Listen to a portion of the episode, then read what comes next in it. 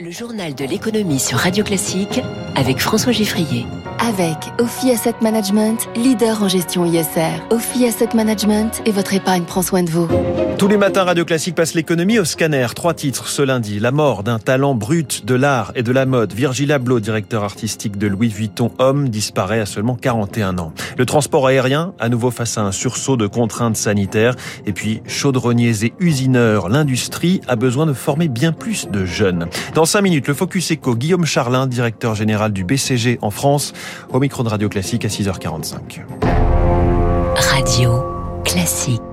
Un journal de l'économie qui démarre avec celui qui, à 41 ans, avait déjà une carrière étincelante et réussi à séduire par ses créations la jeunesse la plus mode, comme les figures du monde de l'art. Virgil Abloh, américain d'origine ghanéenne, dont la mort a été annoncée hier soir par le groupe LVMH. Il était directeur artistique des collections hommes de la maison Louis Vuitton et avait collaboré avec Evian, Nike, Vitra, Ikea, Moncler, Converse ou encore avec le Louvre.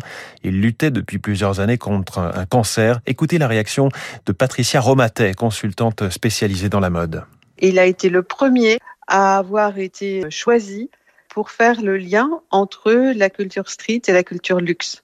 Ça s'était jamais fait. Et en plus, c'était un homme de couleur. Donc, euh, pour ça, c'était incroyable tout ce qu'il a fait. Il va rester une figure importante du décloisonnement de toutes les disciplines et de l'inclusivité, il a été le premier à faire ça en disant il faut que la mode soit pour tous, pour les gens qui en étaient éloignés et que tout le monde ait droit à ça. Et il était très soucieux de l'éducation, de l'accès à la connaissance pour euh, tous les jeunes qui en étaient éloignés. C'était vraiment une chose à laquelle il tenait énormément et qui faisait que dans la mode, il était connu aussi pour être une belle personne, une personne très généreuse et très soucieuse des autres. Ah, une belle personne. Euh, Bernard Arnault se dit sous le choc hein, de la mort de Virgil Abloh, le PDG du groupe LVMH, euh, propriétaire également de Radio Classique, évoque un designer de génie, un visionnaire, mais aussi une belle âme et un homme d'une grande sagesse. Nous revenons sur cette disparition dans le journal de 7 heures et je vous parlerai plus longuement de Virgil Abloh à 7h40 dans les spécialistes. Il est 6h41. Le chiffre est tombé dans la nuit. 2000 milliards. Le secteur touristique mondial devrait encore perdre 2000 milliards de dollars cette année sous l'effet des restrictions sanitaires, annonce de l'Organisation mondiale du tourisme qui juge la reprise lente et fragile. L'apparition du variant Omicron fait naître de grosses inquiétudes, notamment pour le transport aérien. Plusieurs pays, dont la France, ont déjà suspendu leurs liaisons aériennes avec l'Afrique australe. La menace sur le secteur est donc prise très au sérieux, comme nous l'explique Michel Durieux, conseiller spécial du secrétaire général de l'Organisation mondiale du tourisme. C'est un mauvais coup puisque les gens commençaient à repartir à l'international. Les touristes étrangers revenaient en France et ils commençaient à le faire même depuis euh, les États-Unis. Euh, et ça, c'était quelque chose d'important. Donc là, c'est euh, un coup au moral, un coup au tourisme. Le tourisme d'affaires, finalement, va être encore très impacté. Et le tourisme d'affaires, c'est le tourisme urbain, c'est Bordeaux, c'est Paris, c'est Lyon. Et pour ça, c'est très compliqué.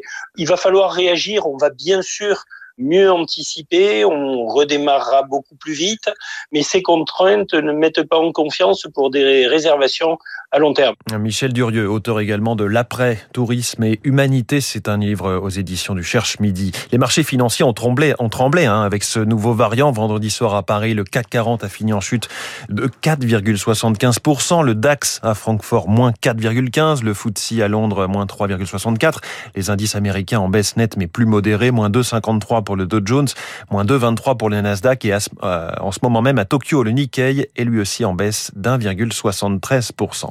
Une solution de plus face aux pénuries de main-d'œuvre. Un million d'emplois non pourvus, rappelons-le. Le gouvernement veut former tôt au métier de l'industrie avec plus d'écoles de production. Bonjour Éric Mauban. Bonjour François, bonjour à tous. Objectif deux fois plus de ces écoles d'ici deux ans. Alors à quel métier forment-elles?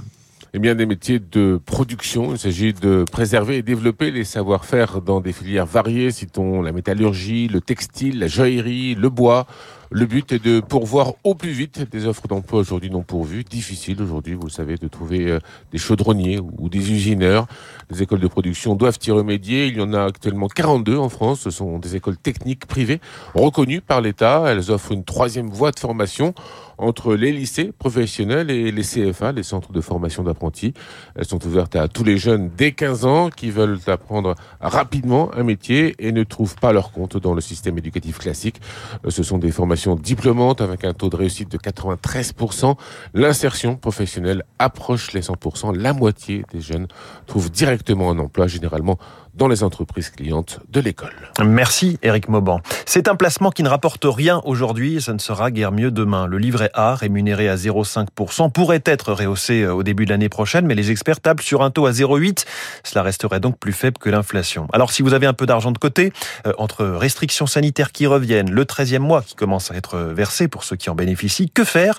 Émilie Vallès a regardé les autres placements possibles. Vous avez de l'argent qui dort sur votre compte bancaire et vous ne savez pas quoi en faire. Eh bien, tout dépend en fait de votre profil, de votre âge, de votre niveau de revenu, mais surtout aussi de votre acceptation de la prise de risque. Philippe Crevel, directeur du Cercle de l'épargne. Si on veut la sécurité, dans ces cas-là, on va aller sur le livret A, le LDDS ou les fonds euros de l'assurance vie, mais au détriment du rendement. Si on veut du rendement, surtout en période d'inflation, il faut accepter de prendre un peu de risque. Il faut plutôt aller vers les actions sur un PEA, un plan d'épargne d'action. On n'est pas obligé de mettre des sommes très importantes. Il faut d'ailleurs y aller progressivement pour lisser les effets de marché. Mais la clé, c'est la diversification, ne pas tout mettre sur le même type de produit. Fabrice Artignan, président du cabinet de gestion de patrimoine SIFI. Si j'ai un peu d'impôt, bah, je pourrais revenir sur le plan d'épargne retraite euh, qui pourrait permettre de diminuer un peu ma fiscalité et de l'investir sur euh, ce fameux plan, donc avec des rendements qui vont tourner autour de 4-5% lorsque c'est bien investi. Et puis ensuite, si j'ai encore de la liquidité, si j'ai encore une capacité à pouvoir aller emprunter, eh bien, euh, j'irai me constituer un patrimoine immobilier locatif. Dernier conseil, évitez d'investir dans les crypto-monnaies comme le bitcoin ou bien dans les NFT si vous n'êtes pas un expert ou si vous n'aimez pas le risque. Les conseils en matière d'épargne signés Émilie Vallès pour Radio Classique. Il est 6h45. Dans un instant, le Focus Eco. Il a l'oreille des patrons et il en est un lui-même. Guillaume Charlin, directeur général du BCG en France, est sur Radio